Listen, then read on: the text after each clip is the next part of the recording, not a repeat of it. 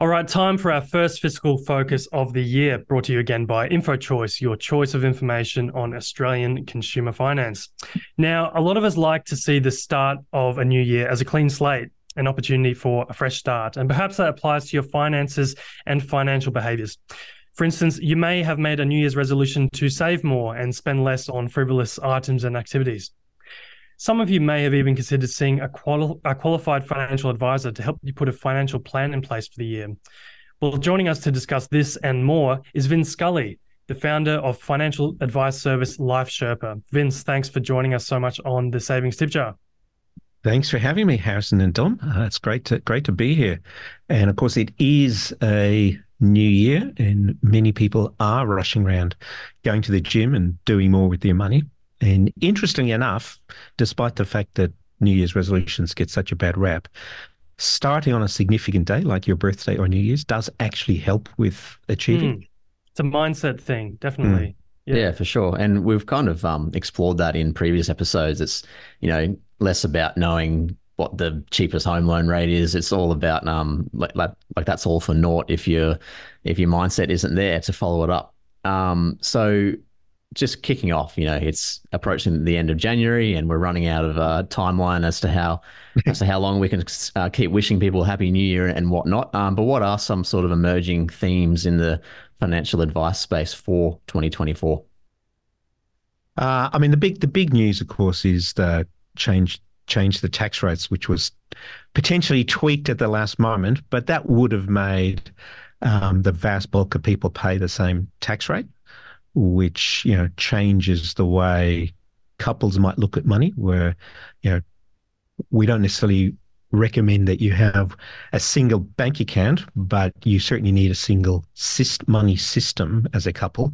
We say one bed, one one money system, and so if you're not arranging the money between you tax efficiently, then you're leaving money on the table. So the tax rate changes do play into that.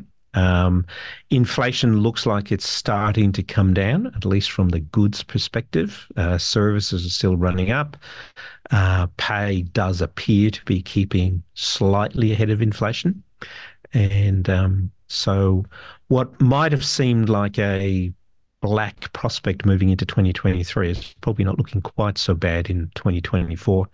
Um, you know, we escaped a recession, um, and uh, I think soft landing is being well engineered around the world. So, um, you know, a little dose of inflation seems scary because most people who became an adult in the last 20 years have never seen inflation before. So, ticking up from, you know, long-term averages of three to seven look pretty scary, especially when most of the changes were in um, things that are very obvious, like fuel. Uh, fuel is one that really sticks out because we tend to buy the same amount all the time. So you notice the difference between paying $80 to fill a tank and $110 really clearly. So that one hits home. Um, coffee's obviously popped up. Um, that's largely driven by labor plus some crop failures around the world. And again, that's one that we we see in our day to day spending, which is why it gets the press that it does. You know, one of the most common pieces of advice you see bandied around is the reason you can't buy a house is because you spend too much at Starbucks or on on coffee, and the poor latte gets a really bad rap. Um, which was the theme of my first book, The Latte Fallacy, which was broadly saying, actually, that's not why you can't afford a house and you know why pick on coffee? Um, we spend nine times as much on alcohol, so why is alcohol not the problem? Um, avocado and, and, toast, or indeed avocado and toast, and so that brings me to, you know, we talk about the the six big decisions in life. That if you get the six big ones right, you don't have to worry about the the minor ones, which are much harder to deal with. So the big six decisions, you know, are the things that really matter when it comes to to our money. We start off with wh- where you live, what you drive, how you prepare for the unexpected, um, how you provide for retirement, um, who you marry, and how you make a living.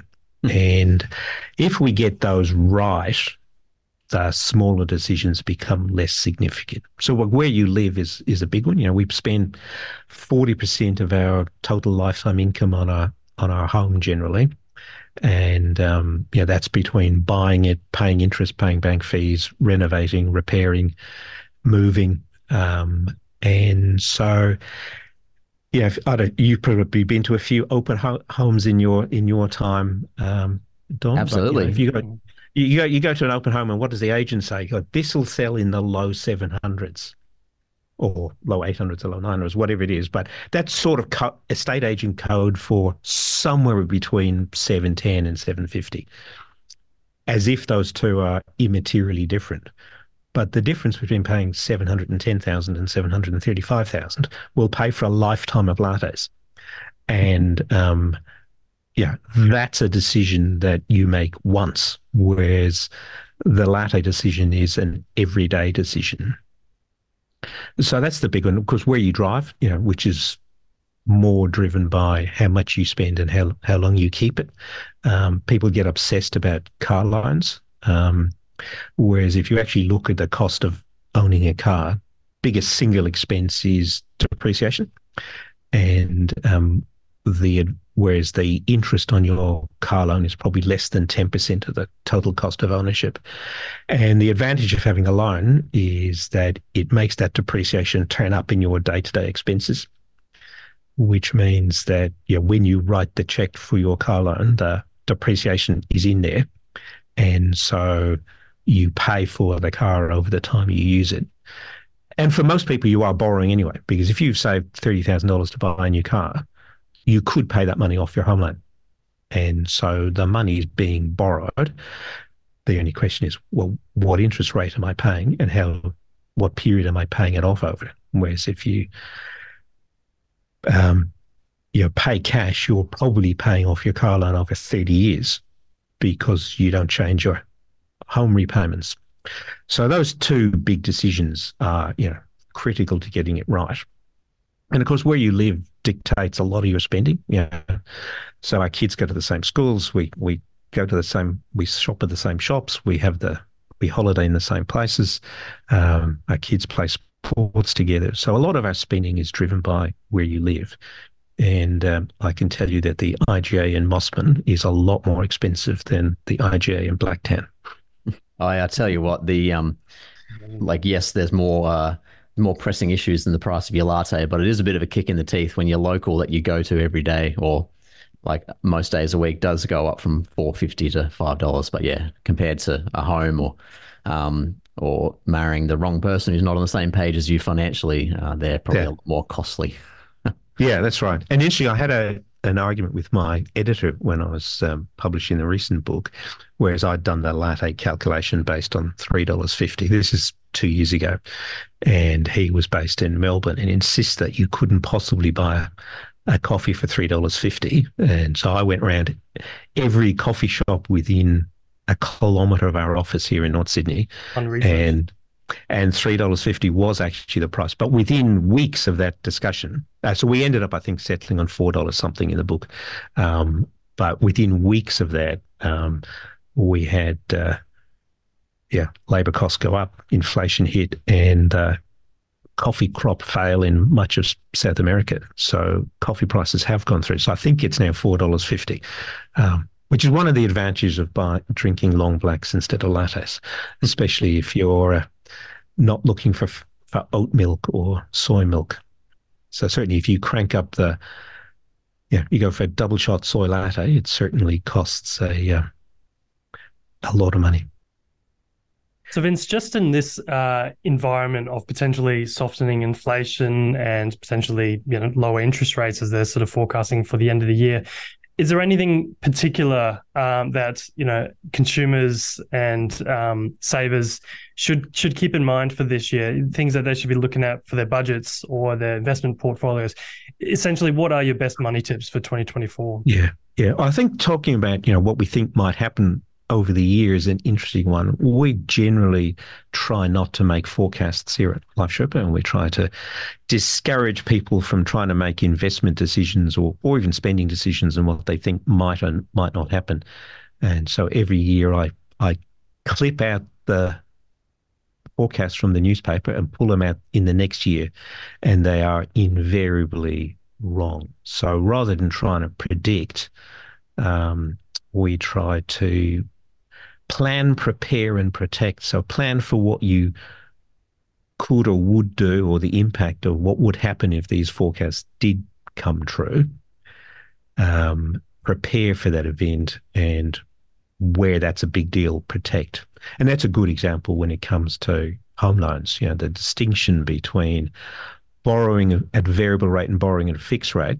Um, you know, Australia's traditionally been a variable rate market, unlike the US, for example. And um, many people who try to make this dis- distinction, uh, this decision, should I go fixed or should I go variable?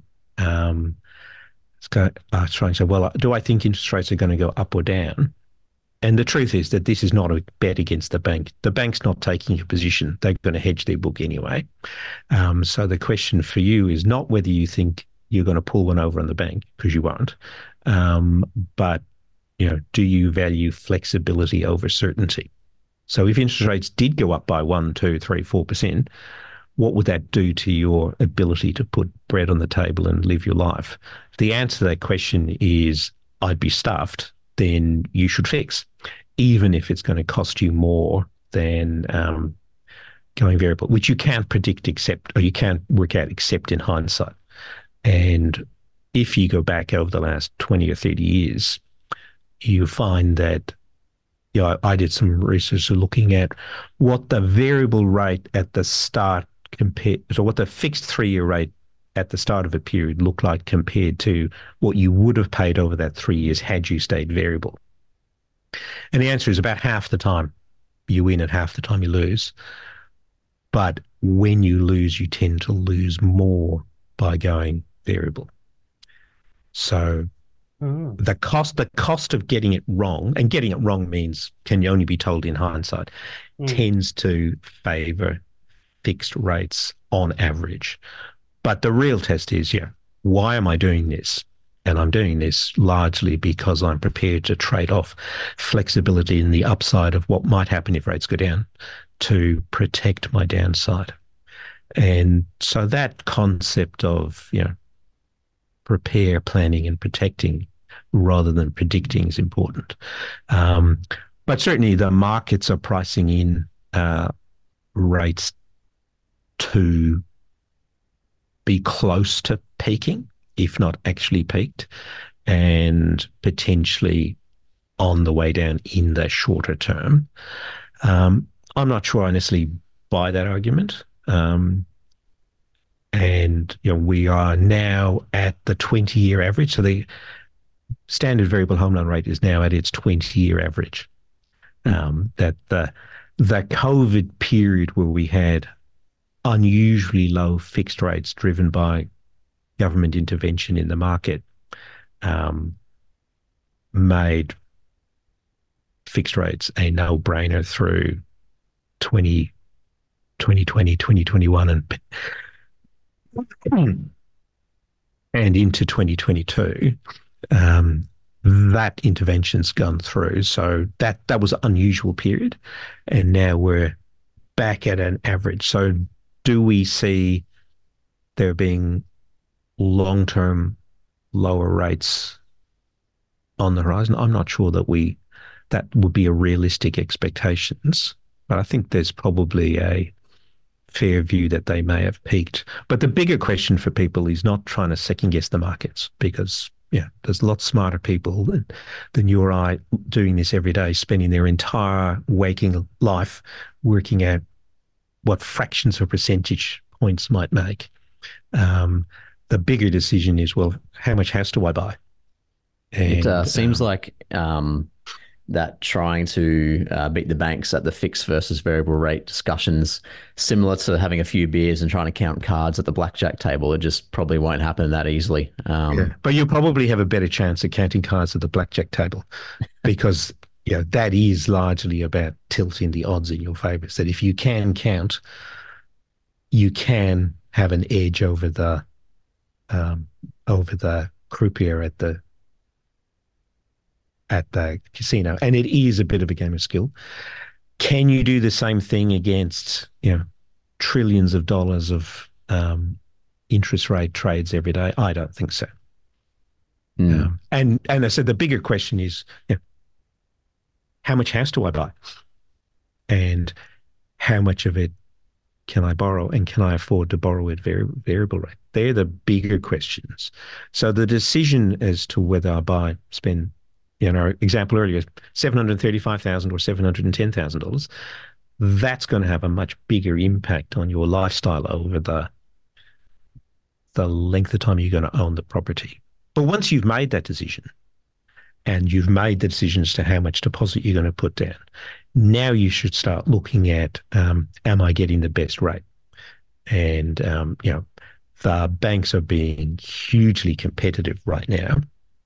We may have seen the cashback trend disappear. Mm. Um, I think the banks realized how unprofitable that was. And um, we're now back to a bit of a more sensible market. But you know, we thought that when these fixed rates rolled off, the so-called fixed rate cliff that everyone was worried about, um, that we'd be refinancing people to other banks. But as it happens, the outgoing banks are really sharpening their pencils.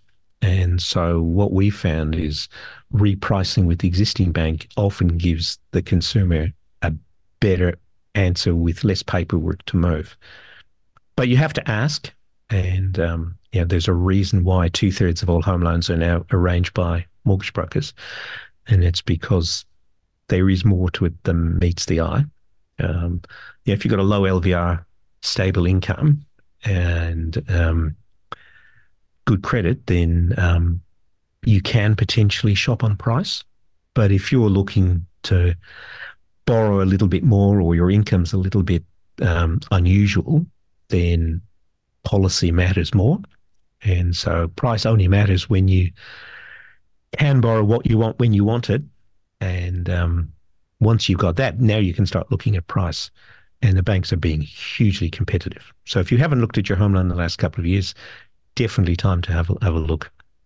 But we are seeing that people have been, you know, with interest rates going up and incomes not rising at the same speed, most people's ability to borrow has been reduced. And so you may not qualify for the same loan you qualified for three years ago. So definitely worth shopping around. Yes, the so-called mortgage prisoners. I, I suppose that the, the question around, you know, if you take out, if you look at a $710,000 home versus a $730,000 home or $750,000 home, yep. as, as you detailed, you know, that, that question might have been um, less of a speed bump in your buying journey a few years ago when money was That's cheaper, right. when interest rates were cheaper. Now that 30 grand or 40 grand is looking a lot more expensive than it, it might have been. Um, so yeah, yeah, we'll, and we'll, yeah, go on. Yeah, and that sort of um, you know feeds into the HECS decision. You know, three or four years ago when interest rates were low, you would almost never recommend that a prospective first home buyer pay off their HECS. That the money was far more valuable used as a deposit to reduce their lender's mortgage insurance bill and ensure they they could borrow what they wanted to borrow. The most people were deposit constrained. Um, whereas today we're seeing more people borrowing capacity constrained, that there's mm. the amount of money the bank will lend them based on their income is now the limiting factor for most people. So in that case, it can make sense to pay off your HECS balance, which increases your borrowing capacity even at the expense of reducing your deposit. Mm. So there is obviously no one size fits all. And so that obviously depends on each individual. But you know, what would never have made sense three or four years ago is starting to make sense for a lot of people that um that sort of reared its head for me last year when I uh, decided exactly the same thing. I uh, do I sacrifice some home deposit to pay off HECS, um, and I mm. ultimately did. And then I avoided the I think seven point one percent indexation in the process and saved yeah. myself fifteen hundred bucks or whatever it was. Um, and now I'm you know it's a good debt to have, but now I'm I'm debt free. So yeah, it was a it was a good it was a easier question for me uh, at only what sixteen grand uh, uh, residual balance, but uh, for a lot of others, you know, if their if their home deposits fifty thousand dollars and their HECS debt's fifty thousand dollars, it might be a much harder question because they're essentially wiping it out and starting again. that's right. And it only makes sense if you can wipe it out completely because the way the banks look at it is the not how big the balance is, um, but what the impact on your income take home, what your take home pay is. And so wiping out half of it doesn't change the analysis. You've got to be able to get rid of all of it, which yeah makes sense for some people. But yeah, five years ago that would very rarely make sense for most people. Um, but it does it does highlight the um, the problem with the old good debt bad debt argument, um, which is a bit value laden. So I'm not a fan of that distinction. We look at trying to categorize debts into three categories. Um, we have red debts, which usually arise because you spend more than you earn, and that's usually credit cards, line of credit, um, buy now, pay later, um, interest-free credit. So it it's harder to get rid of. Not only is it more expensive, but you've actually got to cut your spending before you can even start making an attempt and get rid of it. So that's why we call them red debts. You know, red for danger. Um, not an absolute blanket ban, but they're certainly the ones you would think most about. We then talk about amber debts, you know, amber for caution or proceed only if it's safe to do so. Um, they're things where you're spreading the cost of an asset over the lifetime you're going to own it. So things like a car loan, house loan, um, where it's really, you know, why do you need to own the bit of the car you're never going to use, for example? Um, so if you can align your spending with the period you're going to use it, then that's a good thing. Obviously, comes at a cost, but cash has consequences too. And then, of course, we have green debts, which doesn't mean go. It means go if the way is clear. And um, yeah, that's where you would look at loans that increase your assets or income earning. So HECS is a good example there. Um, investment property loans, margin loans. so all of those things have the ability to increase your future wealth, but you still have to be careful that you can service them as and when the bank's going to want its money. So, um, and it's also much less value laden. Um, good, bad is it's very binary, um, and not all not all credit card debt is bad debt and not all investment debt is good debt. Vince, we'll move on to something that's been, you know, trending a lot on the airwaves and uh, making headlines all over the place lately, and that's the changes to the stage three tax cuts. Uh-huh. Um, what do you make of them, and uh, you know, how is this going to impact uh, consumer and consumer spending behaviors and and uh, budgets uh, going into 2024, 2025? Yeah, a little bit of history sort of enlightening when we start thinking about it. The the stage three taxes was the third and final tranche in a probably a decade long uh, reform of the personal income tax system. And Australia relies very heavily on personal income taxes for its government revenue, like unusually high across the world. Um, some of that's historic, um, but you know the vast bulk of the income the government raises comes from personal income taxes, and it's heavily skewed towards the top rate taxpayers. So the 3% of the workforce that pays the top rate pays 30% of all taxes.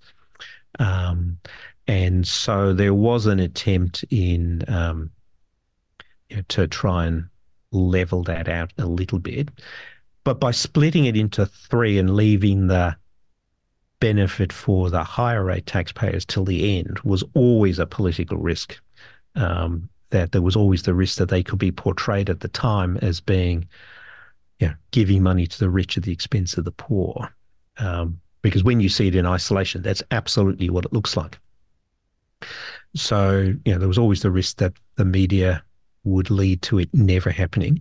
Um, if you believe the conspiracy theories, you would say that this was the ticking time bomb left by the previous government for the current government.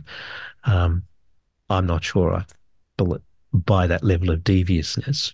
But um, so they've been coming for a long time. They've been baked into all the economist forecasts. And the net effect of all of that would have been to simplify the number of rates and so that the vast bulk of people would end up with a flat 30% tax. Still would result in the top 3% paying the lion's share of the, the taxes. Um, whether you think that's a good thing or not, it's a political argument that's you know, probably not for today. Um, and so the recent changes have been to skew those slightly towards the lower end, which is really doubling up on the um, on the cuts that were delivered, you know, five or more years ago.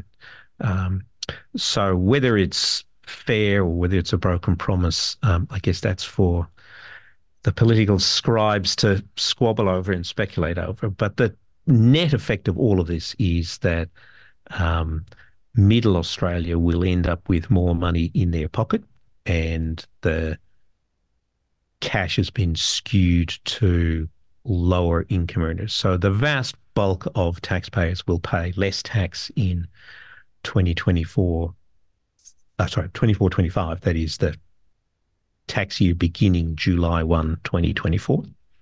Um, and higher rate taxpayers will get less of a benefit than they would otherwise have. Um, there's a strong likelihood that that will be inflationary um, in the sense that um, if you put more money in people's pockets, particularly lower income earners, they will spend more of it. Whereas if you put in the pocket of um, wealthier people, they will save more of it. Um, and there's a whole bunch of economic modelling that goes with that. Um, and any increase, any decrease in tax or increase in government spending will be working counter to what the Reserve Bank is doing. So, yeah, you're pushing and pulling at the economy. Which which one wins? We'll only know in in hindsight. But yeah, it's certainly going to be welcome for most people to end up with more money in their pocket come July 1. All of that, of course, is contingent on the Parliament actually passing these changes. So the original stage three ta- tax cuts are law. And so if nothing happens, that's what will happen on July 1. The changes need to go through the um, the Parliament. Um, it looks like the Greens may not be particularly disposed to pass them as proposed. So it will be interesting to see what deals get done.